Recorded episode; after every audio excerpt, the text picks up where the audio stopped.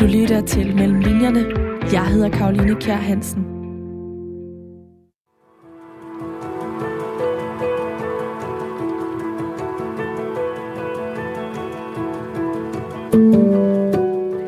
Da Johanne Bille blev skilt, begyndte hun at skrive en roman om en kvinde, der går i hundene.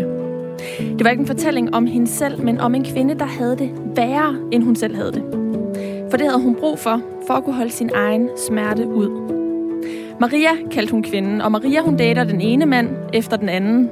Hun har affære, hun bliver voldtaget, og hun ender som alkoholiker. Det meste af romanen, det har Johanna Bille selv skrevet på bar, mens hun læste om andre forfaldshistorier om kvinder og researchet i voldtægtens væsen. På torsdag, den 27. januar, der udkommer romanen. Når mænd forlader mig, er den titel, som den har fået, og det er den roman, det i dag skal handle om her i Mellemlinjerne. Radio 4's program om forfatteres research og alt det arbejde, der ligger mellem linjerne i bøgerne. Jeg hedder Karoline Kjær Hansen, og Johanne Bille, velkommen til. Tak skal du have. Det her, det er både en kvinde, der forfalder, eller en historie om en kvinde, der forfalder, men det er også en historie om en kvinde, der opnår frigørelse. Altså det er også en frigørelseshistorie på samme tid. Hvordan kan det være det? Jamen, øh, slutningen, det, det er sjovt at starte med slutningen, men det er måske også meget passende lige præcis med den her roman, fordi slutningen kan læses på flere måder. Den kan både læses som det ultimative forfald, men den kan også læses som den ultimative frigørelse. Øh, det afhænger nok lidt af, af hvem der læser. Øhm, jeg synes, der er noget spændende ved vanvidet som frisættende.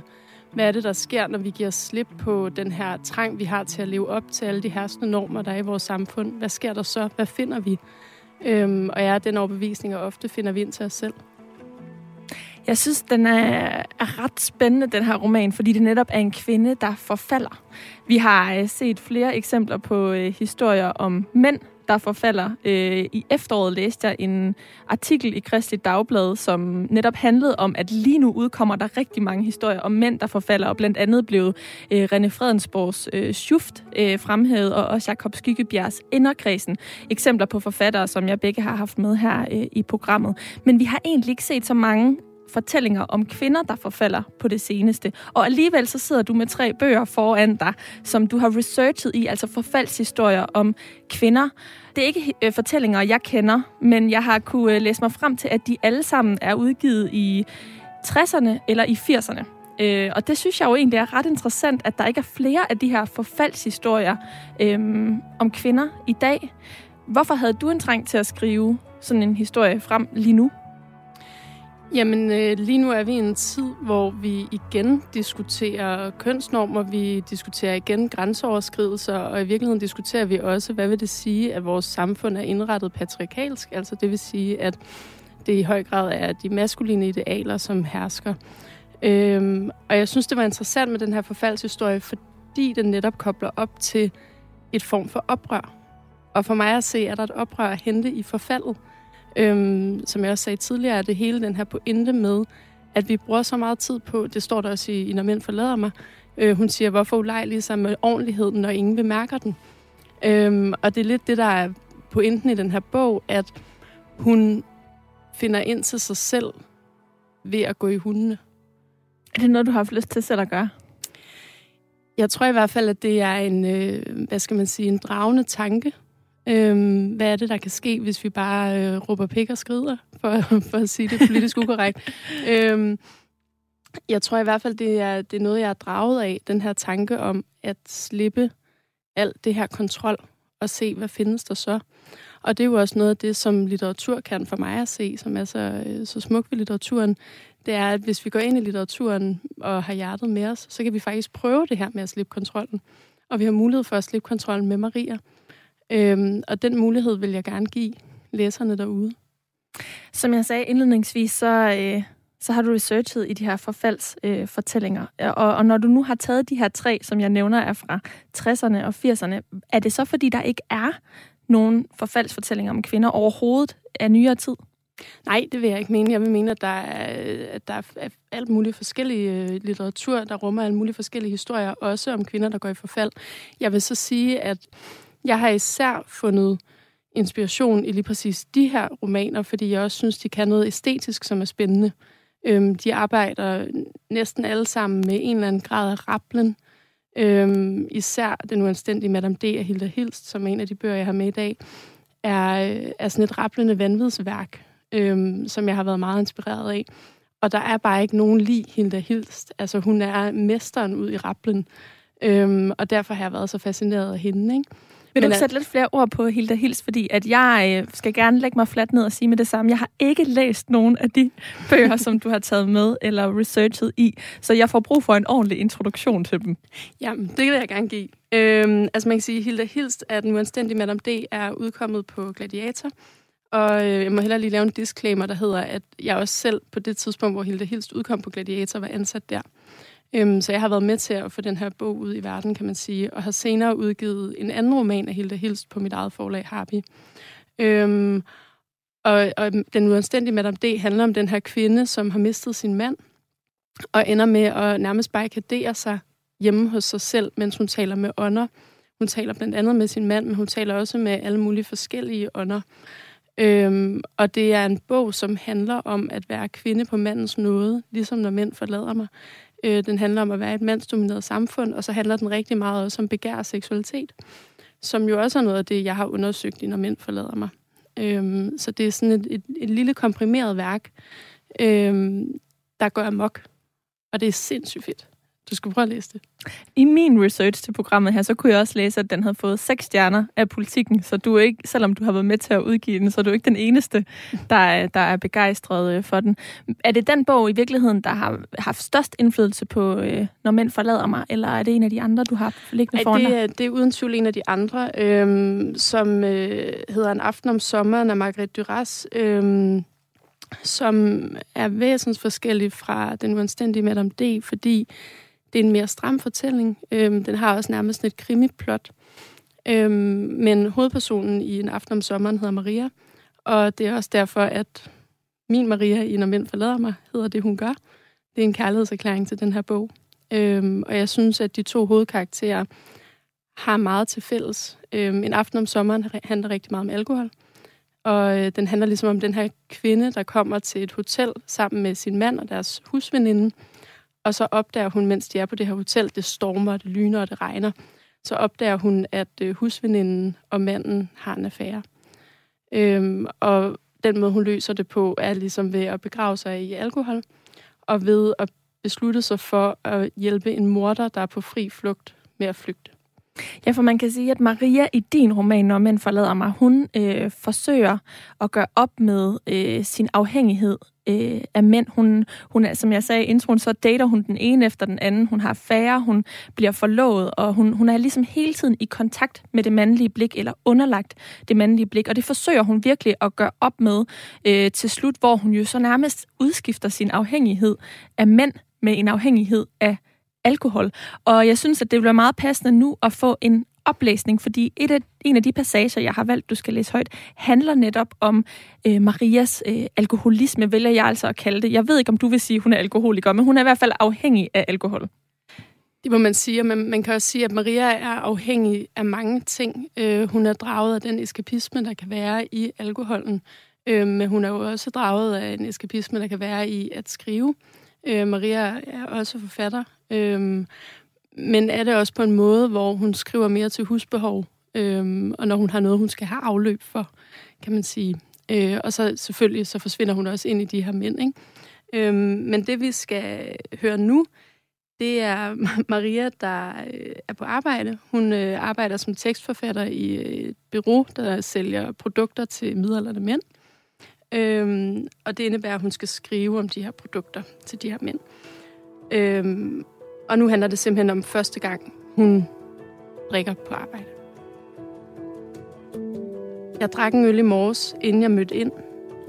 Samtalen med idealisten sad som en afsindig svine i organerne. Smerten var mere fysisk end nogensinde før, og jeg håbede, at en øl kunne hjælpe på det. Det gjorde den, og nu sidder jeg her igen. Den ulykkelige ordjonglør. Jeg skal skrive om ukrudtsfjerner i dag. Det er snart forår. Det er højsæson for den slags ting. Jeg ved ikke noget om ukrudtsfjerner. Jeg må genbesøge briefet med information om produktet, og det er så rasende kedeligt, så fuldstændig uden værdi, og jeg har lyst til at drikke. Ikke at nogen spørger, men hvis de gjorde, vil jeg ikke fortælle dem, at jeg ikke længere kan huske, hvor mange øl jeg drikker. Jeg skammer mig over, at det hjælper at drikke, og jeg gør det for meget. Jeg drikker hver aften. Jeg drikker indtil timerne far forbi som biler på en motorvej, og det hele er lidt mere til at holde ud. I dag vil jeg drikke i vipsereden. Jeg kan mærke trangen bagerst i halsen. Den sidder der som en uundgåelighed, og lige om lidt er det frokostpause. Måske kan jeg nå i kiosken der, selvom jeg ikke helt ved, hvad planen er derefter. Er det for risikabelt at stå på gaden og drikke? Kioskmanden ser undrende på mig, da jeg køber sixpacken, eller også er det bare noget, jeg forestiller mig. Jeg kommer øllen i min mulepose, og på vej tilbage til vipsereden kommer jeg i tanke om, at jeg har nøglen til skabet i kælderen i lommen. Skab nummer 105 er min redning. Receptionen er tom. Jeg kan ubemærket tage elevatoren ned i kælderen, og med hjertet i halsen går jeg hen til fitnesslokalet. Mine hænder er svedige, jeg stikker nøglen i låsen, vrider og åbner. Der er god plads derinde til min hemmelighed, og jeg hænger muleposen med ølene på knæen. Bagefter drikker jeg en øl lænet op ad ribben, og jeg er lige så bange for at blive opdaget, som jeg er bange for mig selv. Tak, Johanne Bille. Det her tema med alkohol, det er en af de andre elementer i din roman, jeg synes er ret interessant, fordi at ligesom det er en forfaldshistorie om en kvinde, som vi altså ikke ser i så høj en grad, som vi ser forfaldshistorier om mænd i tiden, så ser vi samtidig flere og flere romaner, der handler om alkohol. Blandt andet Christian Ditlo Jensens Bar, der udkom i efteråret. Øh, her til foråret udkommer Jesper Stein også med romanen Ædru. Og øh, så sent som i weekenden så jeg Sex and the City, hvor øh, Miranda, hun øh, også er ved at ty til øhm, alkoholisme. Der er i hvert fald en stor dialog om, hvorvidt hun er alkoholiker eller ej, og på et tidspunkt så siger hun, øhm, jeg begyndte at drikke under øh, coronanedlukningen, ligesom alle andre gjorde, og så stoppede jeg bare ikke. Og det fik mig til at tænke på, om der er, om du mener, der er en sammenhæng mellem alkohol og øh, corona. det er der nok nogen, der er, der er klogere på, på statistik på det område, der kan sige. Øhm, jeg tror, at grunden til, at jeg er interesseret i alkohol, er fordi det er, at øh, man kan sige, det er tvægget svær. Øh, det kan både være enormt frisættende, det at drikke, øh, og samtidig er det en, et virkelig giftigt stof, og, en, øh, og meget afhængighedsskabende. Øhm, samtidig kan man sige, at det her er jo også en eller anden, når mænd forlader mig, er jo også en eller anden kommentar til den her kunstnermyte om forfatteren som sådan en, der sidder og plører fuld og skriver øhm, der viser, når mænd forlader mig jo, at, at det billede er langt fra lykkeligt. Øhm, tværtimod, Maria stopper jo med at skrive, da hun begynder at drikke. At de to ting kan ikke eksistere samtidig. Øhm, og det synes jeg også var interessant. Hvad er det for en fortælling, vi har om kunstneren som drikkende eller som afhængig? Øhm, og den møder jeg da også selv. Øhm, Ja, fordi nu sagde du også tidligere, at hun er også afhængig af at skrive, og i virkeligheden var det ikke noget af det ved fortællingen, der sådan gjorde det store indtryk på mig, fordi hun ikke sådan... Hun har jo det her job ved siden af, hvor hun skriver de her øh, e-mails ud til produkter, som øh, hun skal få mænd til at købe. Øh, så, så skrivningen er lidt noget, hun gør ved siden af, og hun værdsætter den ikke sådan vildt meget. Det er som om, hun bare er... Hun er jo afhængig af den i den forstand, at hun er nødt til at skrive, og hun gør det, men det er ikke sådan noget, jeg oplever, hun sådan... Øhm, hun tænker selv giver hende, øh, hende glæde nok nærmere problemer, fordi at hendes, øh, øh, den mand, hun er sammen med længst tid i romanen, Idealisten, som, som er den her prototype, en af de prototyper, der er med på mænd i romanen, han, øh, han problematiserer det faktisk på et tidspunkt. Hvad for nogle tanker øh, gjorde du der omkring det? Jeg kunne godt tænke mig at lave en karakter, som havde et øh, forholdsvis uromantisk forhold til at skrive. Mm. Øhm, det er jo altid lidt hvad skal man sige, det er altid lidt farligt, det der med at lave kunstnerromaner. Altså, det kan også, det kan også gå galt, ikke? Øhm, og jeg synes, det kunne være sjovt at have en hovedperson, som er skrivende, men på den uromantiske måde. Altså, hun er jo ikke som arketypen på en forfatter er. Hun går ikke særlig meget op i det, hun skriver. Man har lidt indtryk af, at det er et held, at hun overhovedet er udkommet med noget. Det, hun udgiver, sælger virkelig lidt. Øhm, man har også, altså der, der er sådan en beskrivelse af i starten, at forladet vil ikke engang have de der bøger stående mere, fordi de sælger ikke noget, så hun kan lige så godt bare få dem ned i kælderen. Øhm, og jeg synes, det var, det hørte med til det her billede af en kvinde, som ikke formår at tillægge værdi til det, der er vigtigt. Øhm, og det synes jeg er interessant ved Maria, at det er som om, hun hele tiden holder verden lidt ud i strakt arm. Øhm, det er som om, der ikke er noget, der rigtig betyder noget, samtidig at alting betyder lige meget. Og det tror jeg også, at der er nogen, der vil kunne det genkende til nu, at der er, jeg, jeg kan i hvert fald kende det fra mig selv, det, det her fokus på, hvad er det egentlig, der er vigtigt. Jamen det, der egentlig er vigtigt, det er selvfølgelig kunsten, det er de nære relationer, men for Maria er det som om, at ingenting rigtig er vigtigt, og alligevel er hun afhængig af det hele. Hvorfor er det, hun har svært ved at se, hvad der er vigtigt? Jeg tror i virkeligheden også, at hun har øh, hovedet ret langt op i sin egen røv. Øhm, det, det er der også en, en beskrivelse af i bogen, at hun, hun reflekterer ligesom over røvhuller på et tidspunkt, som også jo er en eller anden kommentar til hele den her diskussion omkring, har kvindelige forfattere fingeren langt ind i deres egen navle, øhm, som Mette Høve sagde på et tidspunkt. Men det tror jeg også, Maria har, men det er også fordi, hun er, lever i en verden, hvor vi er så fokuseret på individet, og vi er så fokuseret på at lykkes som individer. Og det er jo det er Maria en konsekvens af, og hun er på en eller anden måde det grældeste eksempel på det. Hvor hun bliver så egocentreret, at hun mister fokus i forhold til, hvad det egentlig, der betyder noget. Hvis vi lige skal vende tilbage til temaet om, øhm, om alkohol, hvorfor var det så vigtigt for dig at få med i den her fortælling om en kvinde, der forfalder? Altså det kunne jo i virkeligheden også have været noget endnu vildere, som for eksempel stoffer. Jamen jeg kunne godt tænke mig at lave en historie om forfald, der var grim der er den der fare med, når man skriver kvindelig forfald, at det så stadig bliver lidt yndigt i det. Og det synes jeg er noget af det, som øh, en aften om sommeren af Margrethe Duras gør rigtig godt, at hun, øh, hun viser ligesom det, det beskidte og det ulækre ved et alkoholmisbrug. Altså, og, og det, det har jeg taget med mig og taget til ekstremerne, i, når mænd forlader mig. Der er sådan nogle beskrivelser af, hvordan hun skider, og det der afføring er sådan helt øh, trævlet og ulækkert, fordi at hun drikker så meget alkohol, som hun gør. Og jeg kunne godt tænke mig at vise de sider af forfaldet. Og ligesom til sidst bliver Maria jo altså grænsende til rigtig ulækker.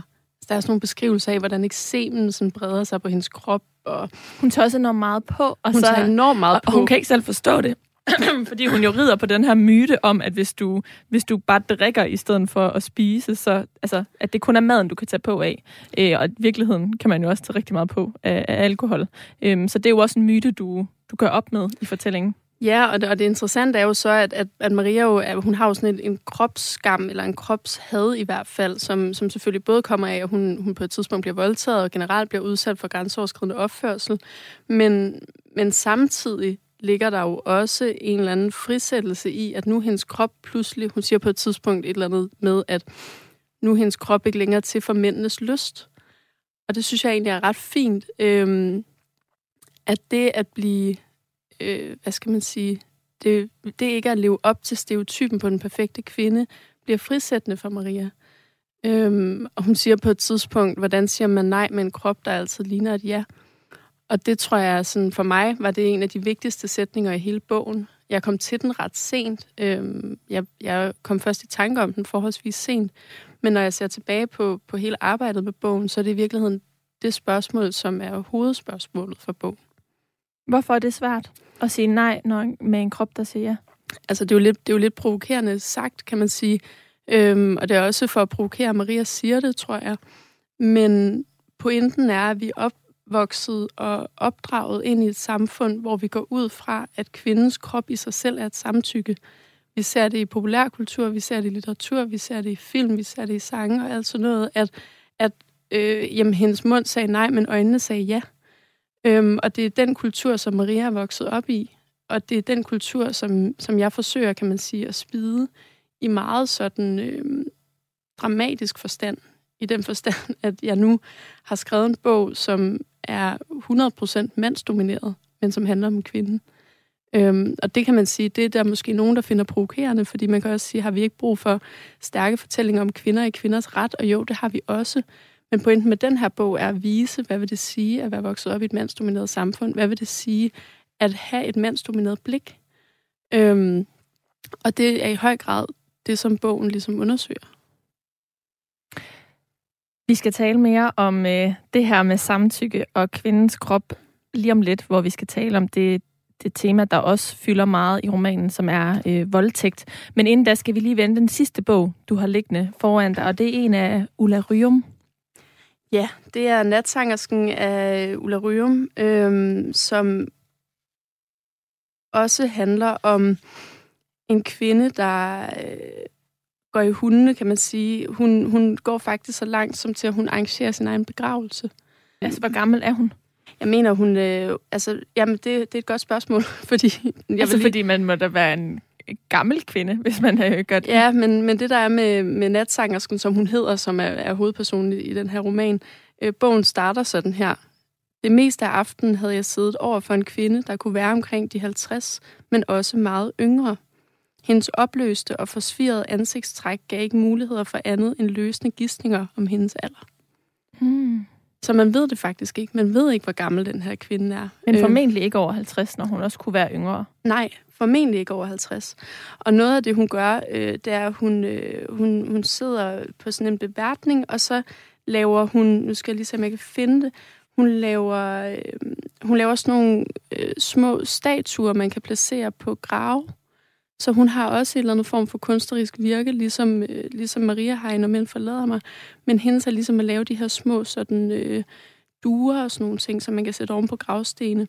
Og det samme er faktisk også tilfældet i Hilda Hilst, nu anstændig Madame D. Der klipper hun sådan nogle små fisk ud, blandt andet. Øhm, og det synes jeg er ret interessant, det der med, hvad vil det sige at skabe på trods? Og det gør de her kvinder, de skaber på trods. Og det er jo, det er jo i virkeligheden, jeg tror, grunden til, at jeg kunne, det vækkede resonans i mig, var fordi, da jeg skrev den her bog, skabte jeg også på trods. Øhm, som du også sagde i introen, så fint var, var jeg lige blevet skilt, og ikke at det skal handle om det. Men jeg var i en personlig krise, og besluttede mig for at skabe noget alligevel. Og der er et eller andet med det at skabe som modstand, som er ret fascinerende. Hvis jeg nu skulle være fræk, så vil jeg spørge, hvordan adskiller din bog sig fra de tre andre her? Altså, hvad har du ligesom, hvilken, hvad nyt har du tilføjet? Jamen, det jeg har tilføjet er jo, øh, for det første har jeg skrevet den i en anden tid. Øh, og det kan man mærke i bogen, at den er jo øh, den er mere moderne, kan man sige. Øh, jeg synes slet ikke, man kan sammenligne nogle af de her bøger, faktisk. Det ved jeg godt, jeg sidder og gør nu, øh, og trækker lighedstegn mellem dem. Men jeg synes ikke, man kan sammenligne nogle af dem. De kan alle sammen noget forskelligt. Øh, det, når mænd forlader mig også har, er jo sådan en, en udtal, som er det, vi skal snakke om senere, som er sådan en, en udtalt forholden sig til hele samtykkedebatten. Øhm, og det mangler jeg i de her tre andre bøger. Jeg savnede en klar undersøgelse af, hvad vil det sige at blive udsat for overgreb. Og det fandt jeg ikke i nogen af de her tre bøger. Lad os tale om det nu, fordi øhm, som sagt er der også et øh, stort tema, der omhandler øh, voldtægt. Faktisk, da jeg gik i gang med romanen her, så var jeg forberedt på, at det ville være det primære øh, tema. Øh, men efter at have læst den, så ser jeg øh, voldtægten som en af årsagerne til, hvorfor Maria også forfalder, øh, fordi det for alvor begynder at gå ned af bakke, øh, da hun øh, bliver voldtaget. Øh, vil du ikke prøve at fortælle, hvordan hun bliver voldtaget til lytterne? Jo, altså Maria bliver voldtaget til sin fødselsdag øhm, af en affære. Hun er på det tidspunkt øh, kæreste, hun er faktisk forlovet med idealisten, øhm, og har så en affære med, med ham, hun kalder feministen, som på en eller anden måde ved første øjekast er den mest sympatiske karakter i den her bog. Øhm, han siger alt det rigtige, han har styr på alle teorierne, han, han øhm, er opmærksom på sin egen privilegier osv. videre.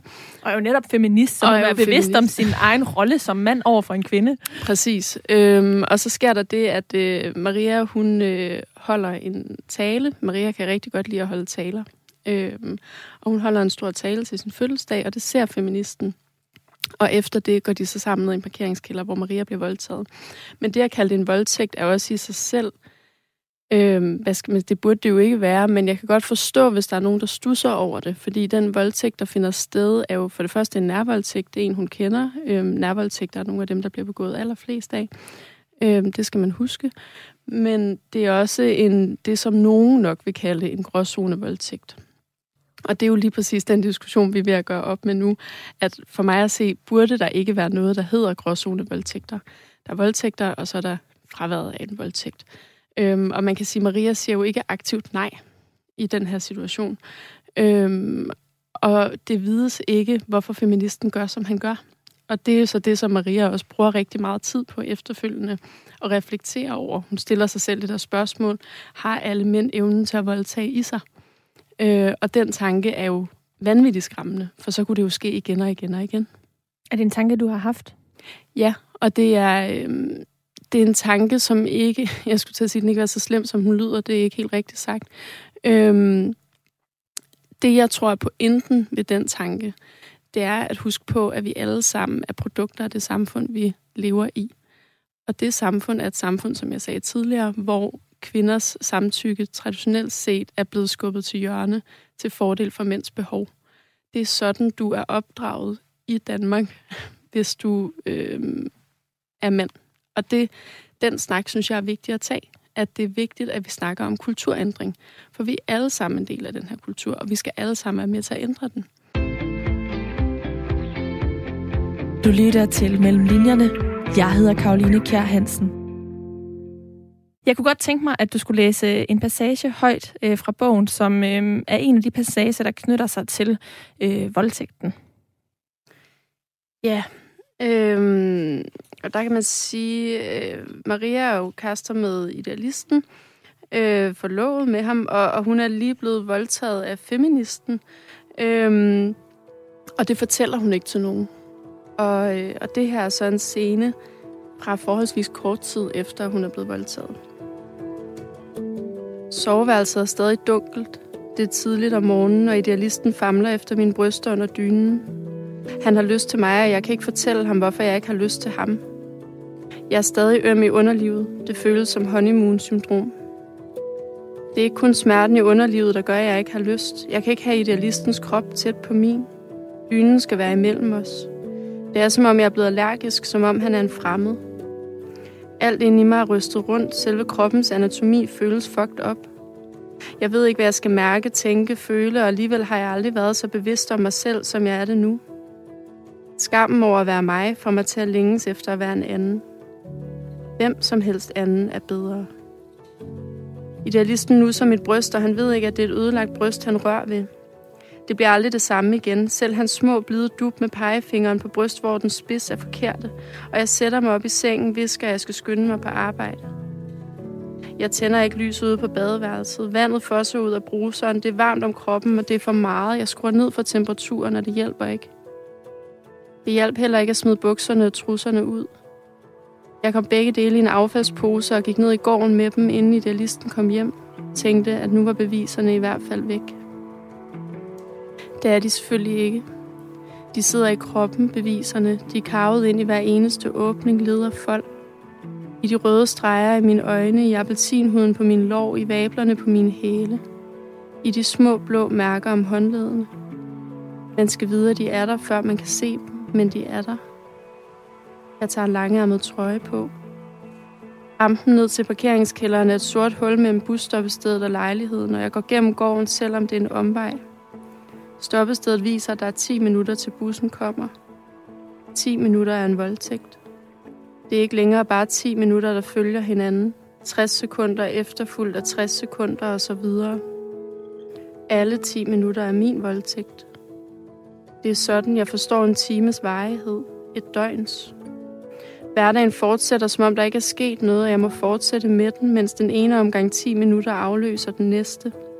Dag efter dag må jeg gå igennem byen, tage bussen til arbejde for eksempel, mens voldtægten finder sted i mig igen og igen. Det er kun mig, der ved det. Ingen kan se det. Manden i pizzeriet siger 10 minutter på en service-minded måde til mig i telefonen, når jeg tænker på de 10 minutter, hvor feministens pik skurer mod mine indre vægge. Min mor inviterer mig i biografen til en film, der varer halvanden time, og det svarer til ni voldtægter, ni omgange i skakten ned til parkeringskælderen, ni gange kan jeg tælle alt det, jeg kan komme i tanke om at tælle, mens min hænder holdes fast over hovedet, før filmen er forbi. Idealisten skriver til mig, at han bliver 10 minutter forsinket på arbejde, og jeg kan nå at blive voldtaget, inden han kommer. Tak, Johanne Bille.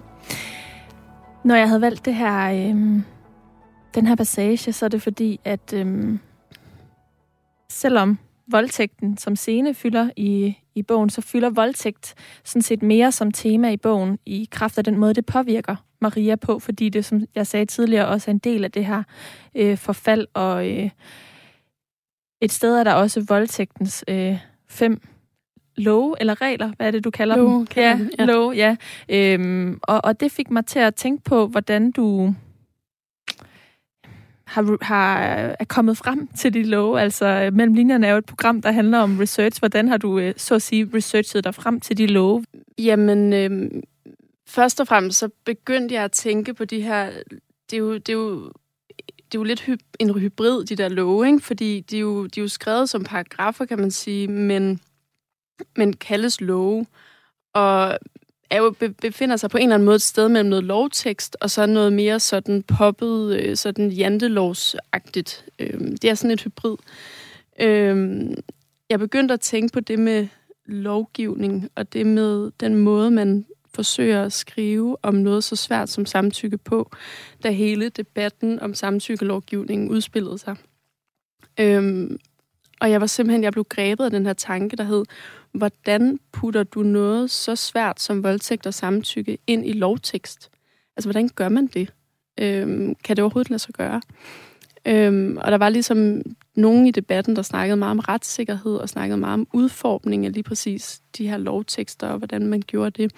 Og der fik jeg lidt lyst til som et slags modsvar til det at sige, jamen okay, jamen så hvis, hvis, hvis det er sådan, vi kan blive gode til at snakke om samtykke, det er ved at snakke lovgivning, jamen så lad mig da lave voldtægtens fem love, og så lad os snakke om dem. Øhm, og jeg lavede dem helt konkret ud fra øhm, loven om øh, manddrab, at den hedder den som, øh, den, som tager en andens liv, eller den, som dræber en anden, tror jeg, der, der står. Og så er der ligesom de her, jeg mener, det er syv, eller sådan noget, jeg kan ikke helt huske det. Øhm, jeg lavede det ud fra det, så de er ligesom modelleret over det, øh, og har de samme stykker, og har den samme opbygning. Øhm, så det var ligesom mit, mit forsøg på at lave, lave lovtekst, ikke? Mm. Øhm, og noget af det, som i hvert fald er ret essentielt, og det er også en af lovene, nu kan jeg ikke lige huske præcist hvilken, men det er, at den, som bliver voldtaget, bærer voldtægten i sig resten af livet. Og det er jo det, som den her passage netop illustrerer, at bevidstheden om, hvad der kan ske på 10 minutter, den følger med, og den undslipper man ikke.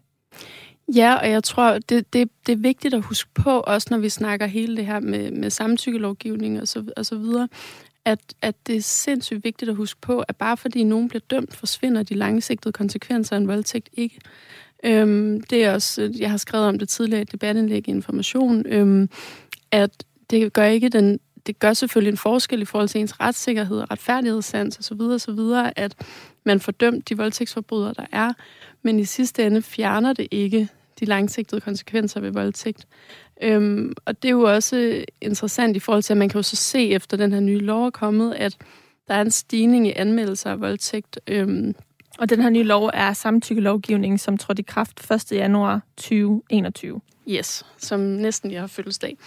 Øhm, og der kan man jo se, at der er sket en stigning i antallet af anmeldte voldtægter. Men, og det er, jo, det, det er jo vildt, at det er en fantastisk nyhed, men det er en fantastisk nyhed, for det betyder, at vi får nedbragt antallet, altså mørketallet. Ikke? Øhm, men jeg tror bare, det er vigtigt at huske på, at drømmescenariet er jo, at der ikke sker voldtægter. Øhm, fordi de har så langsigtede konsekvenser, som de har. Og det var et fokus, som jeg savnede, da vi havde hele debatten omkring samtykkeloven. Der savnede jeg en større forståelse for, hvad er det egentlig for en forbrydelse, vi taler om. Det er en forbrydelse, som har fuldstændig vanvittige konsekvenser for det individ, der bliver udsat for det. Og det, når mænd forlader mig, et forsøg på at vise det er et forsøg på at komme helt ind under huden på, hvad er det, der sker, øh, når man er blevet voldtaget. Det øh, debatindlæg, du refererede til lige før, øh, blev bragt den 6. februar 2020 i Dagbladet Information og havde rubrikken Voldtægten tog 10 minutter. De 10 minutter finder sted indeni hver dag resten af livet. Og det er øhm, et, øh, en kronik, hvor du også fortæller om din, altså afsættet er din egen voldtægt, så øhm, du har selv sagt nogle egne erfaringer at tale ud fra her, men hvad har du gjort af øhm, researcharbejde? Jeg synes, det er lidt forkert at bruge ordet research i virkeligheden, fordi det er så hårdt et emne, og fordi jeg ved, hvordan du selv øhm, har været påvirket øh, af det. Øhm, men hvad, hvad har du ligesom gjort for at øhm, få en forståelse af voldtægtens væsen, også ud fra andre, andre oplevelser? Jeg har brugt enormt meget tid på at lytte og det tror jeg er noget, som vi alle sammen skal huske at være rigtig gode til. Være gode til at lytte til det historier, der fortælles. Øhm, det har selvfølgelig både været de historier, man møder i medierne. Der kommer heldigvis flere og flere. Øhm, men i virkeligheden er det jo også bare at spørge rundt øhm, og forholde sig åben. Og det, og det tror jeg er noget af det vigtigste for mig som forfatter, det er at høre efter. Øhm, og det er noget af det, som jeg hver dag øver mig på at blive bedre til, det er at lytte. Og jeg vil så også sige, at mit mål med den her bog er heller ikke at sige, her er en roman, der viser, hvordan voldtægten opfører sig for alle individer i Danmark eller i verden for den sags skyld. Det tror jeg ikke på findes. Jeg tror, at det føles forskelligt fra person til person at blive voldtaget. Jeg tror, at det har forskellige konsekvenser. Mit ærne er at nuancere billedet af voldtægt og sige, det her det er mit bidrag. Øhm, det her er mit billede på, hvordan konsekvenserne af en voldtægt ser ud. Men jeg tror på, at vi har brug for rigtig mange billeder, og vi har brug for rigtig mange fortællinger. Og jeg står jo side om side med en hel masse andre, der også deler deres fortællinger. Øhm, og det var også derfor, at jeg i sin tid turde, kan man sige, situationstegn, øhm, lave det debatindlæg. Det var fordi, jeg vidste, at der er så mange andre kvinder, der for det første måske har brug for historier at spejle sig i, men der er også alle mulige andre kvinder, som ytrer sig nu, og vi må gøre det sammen. Hvad lærte du om, om samtykke øh, igennem hele den her proces, hvor at du undersøgte temaet, og jo så også selv bearbejdede det som tekst til, øh, når mænd forlader mig?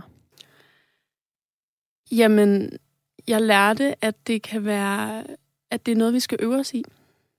At øh, hele den tanke, der hedder, at vi skal sikre os, at alle har det godt, er chokerende nok ny for mange.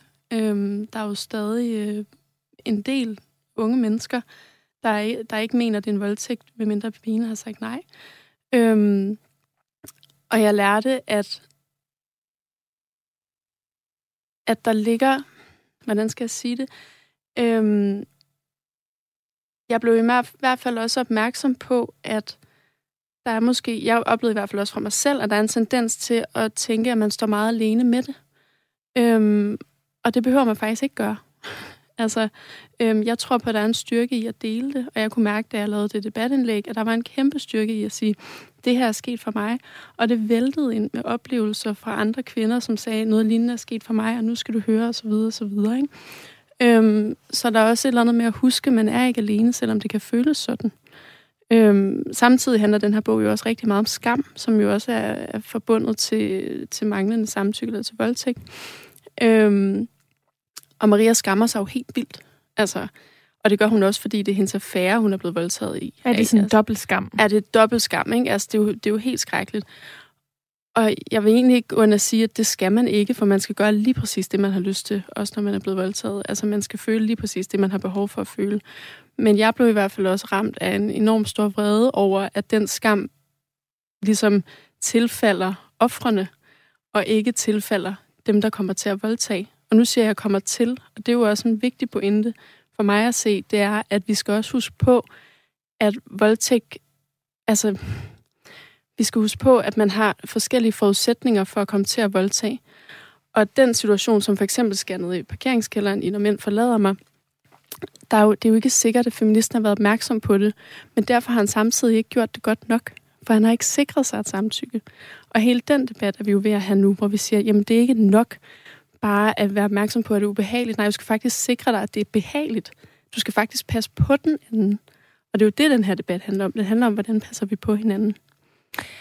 Så i virkeligheden har du skrevet, eller også skrevet romanen her, for at øhm, andre tør fortælle sine historier. Øh, I hvert fald, når du jo har øh, selv fået meget ud af at lytte til andres fortællinger. Øh, dels som voldtægtsoffer, men også som forfatter i arbejdet med den her. Ja, jeg tror, at det litteraturen kan, er jo for det første at give os mulighed for at glemme os selv, eller måske endda finde os selv, øh, og finde nogle sider af os selv, vi ikke, vi ikke vidste fandtes. Øh, men jeg tror også på litteraturen som samtale starter. Øhm, og der er mit håb, at når mænd forlader mig, kan være med til at starte samtaler. Øhm, det behøver ikke være, altså nu har vi to en, en offentlig samtale, men, men mit håb er, at den også kan starte de nære samtaler.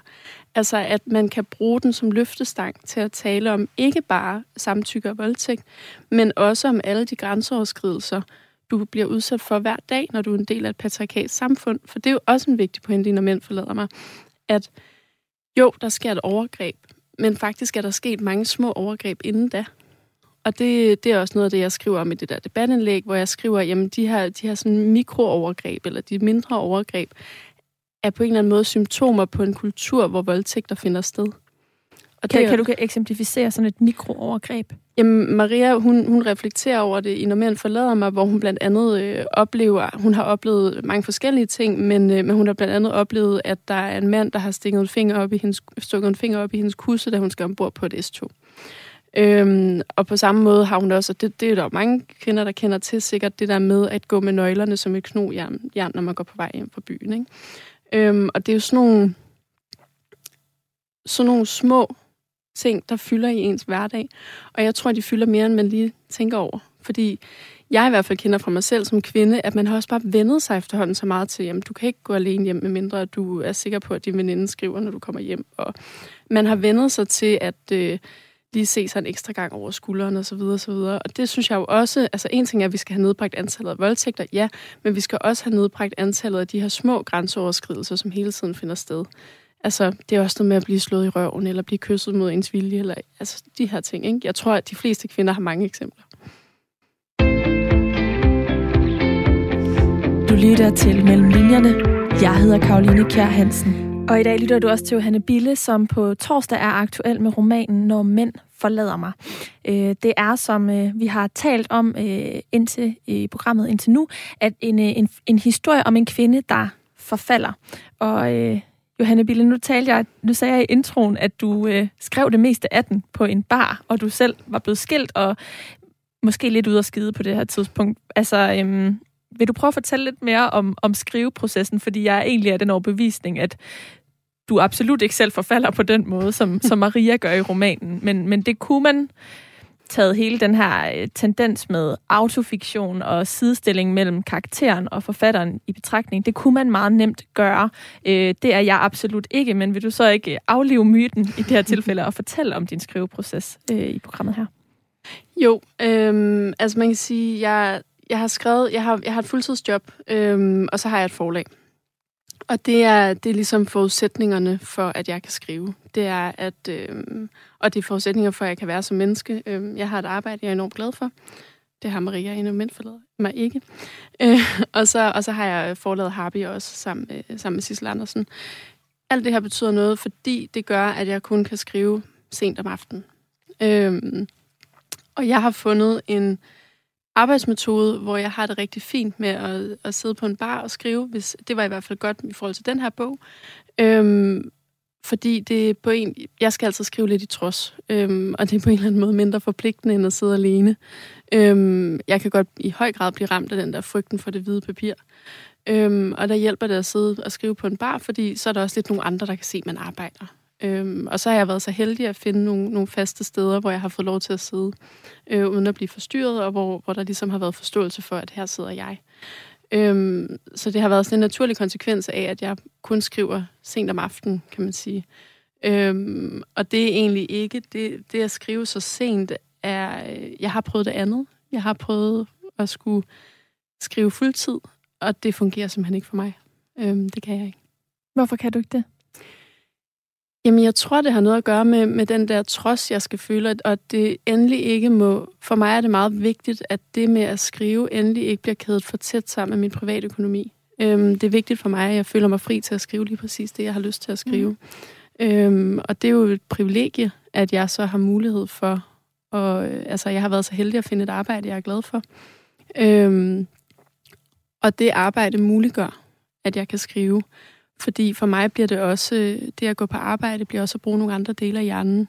Og det tror jeg kan være meget sundt, at man ikke bliver sådan helt, øh, i hvert fald for mig, at jeg ikke bliver sådan helt fokuseret på mig selv. Ikke? Øhm, men jeg synes, det er et privilegie. Jeg er heldig, at jeg kan det. Når du har den her frygt for det hvide papir. Det tror jeg altså, der er mange, der kan genkende til. Øhm, grunden til, det hjælper dig at sidde på barn, er det så, fordi du føler, at det, du, du skal ligne en, der arbejder over for dem, der sidder omkring, og så skriver du bare, altså så, så er der ligesom en barriere, der går ned, sådan i forhold til, at du, det, du skriver, skal ikke være perfekt. Du skal bare skrive noget. Er det ja, den, er og... den tanke, der, der, der kommer til dig på det tidspunkt? Ja, og det der med, at man, at man bare skal være skrivende i det mindste så. Jamen, så kan man lige så godt sætte sig og skrive, nu er du taget hele vejen herned, og du har taget din computer med, og du har sat dig der, og du har købt en cola, og så kan du lige så godt bare få skrevet. Øhm, det synes jeg, der er en tryghed i for mig. Og så er der selvfølgelig også det der med, at jeg har haft nogle steder, hvor der jo også bliver spurgt ind til, hvor langt er du nået? Og det kan jo være rigtig fint, at så, at så kommer Kai og spørger om, hvordan går det nu? Har du fået lavet noget? Og så, så er det jo rart at kunne sige ja. Ikke? Så i virkeligheden kan man sige, at det, det er bare en udgave af et kontorfællesskab, jeg har fundet, som så trives om natten. Ikke? Mm. Øhm. Jeg ved, at det at skrive den her voldtægtsdel ind, ikke har været sådan forløsende for dig, men derimod traumatiserende.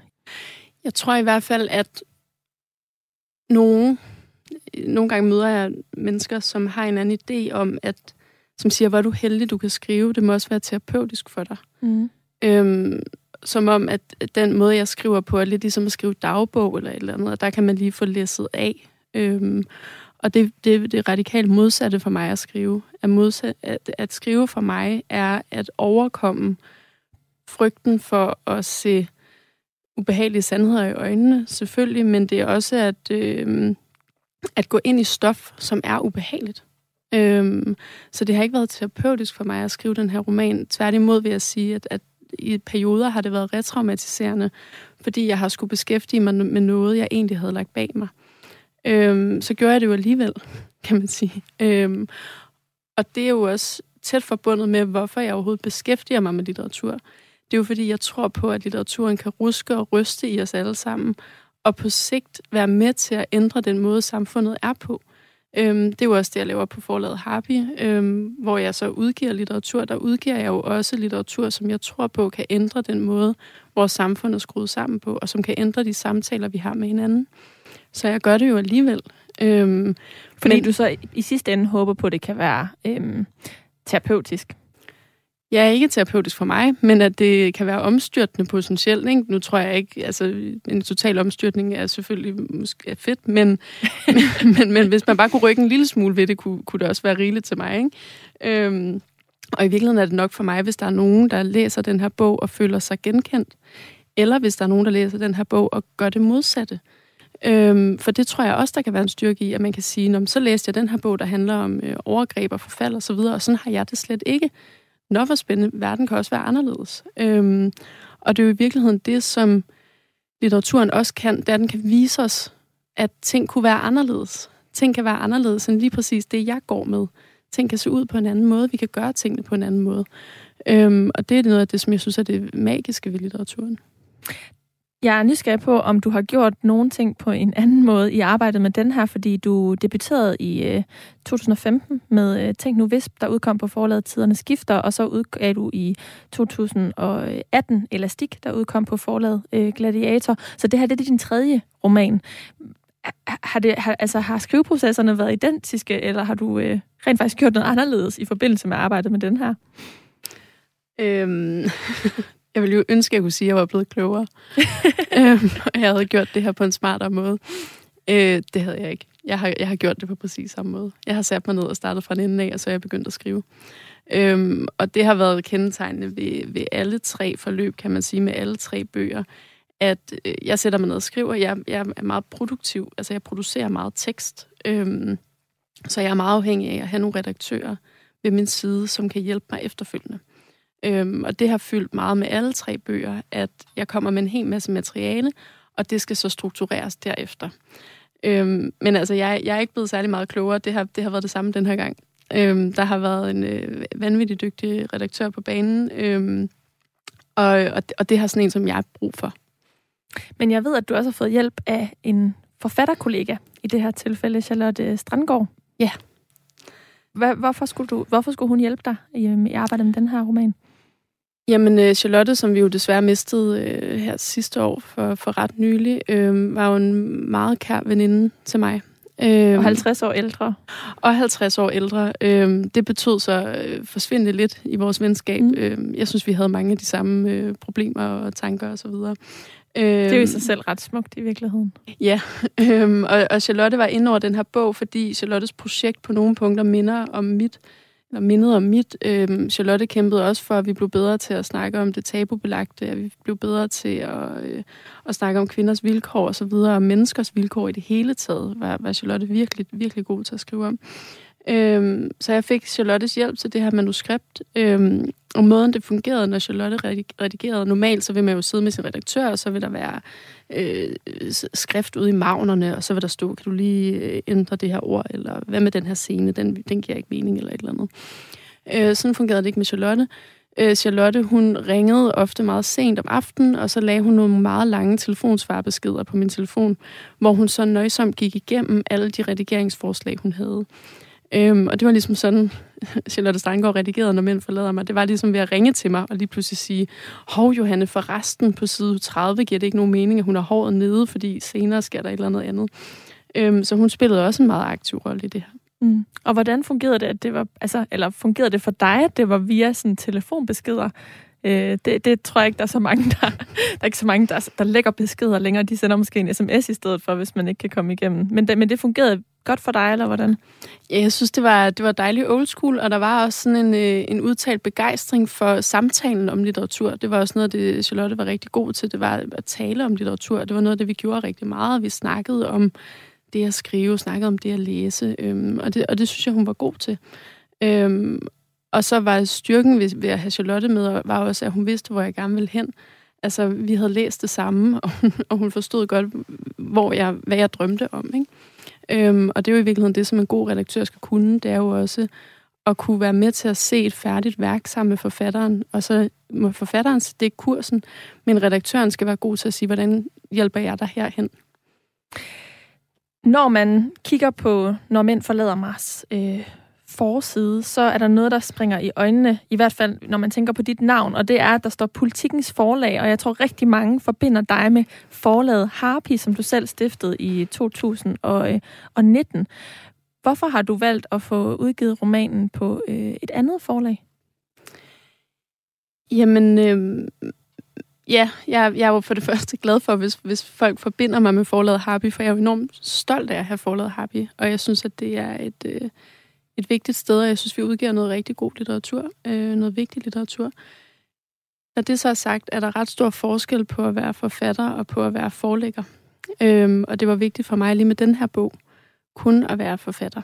Øhm, og det har simpelthen noget at gøre med, at på Harpy er det jo øh, mig og Sissel Andersen, som, som står for at lave hele pakken, kan man sige. Så vi laver al presse, vi laver al marketing, vi laver al produktion osv.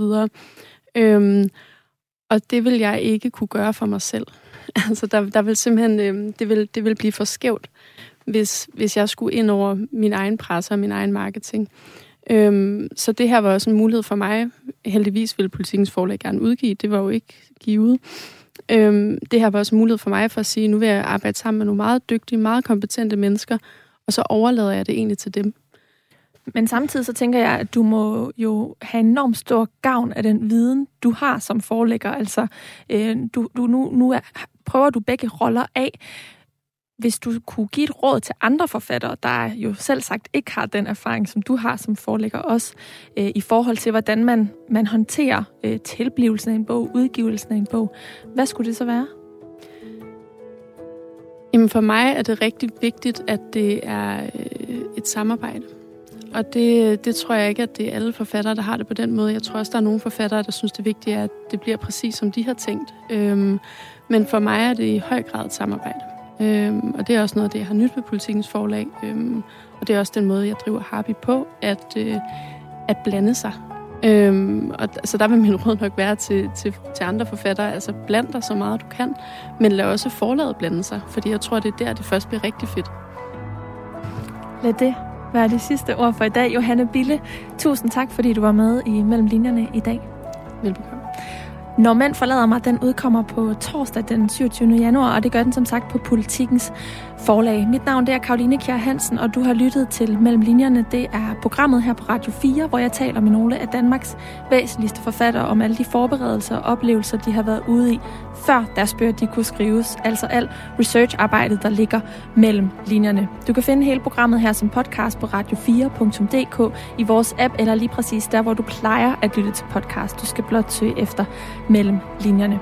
Hvis du har en kommentar til programmet her, eller nogle af de andre, så er du velkommen til at skrive til mig. Det kan du gøre ved at sende en mail til mellemlinjerne radio4.dk. Det er som sagt mellemlinjerne radio4.dk, og linjerne det er med et j.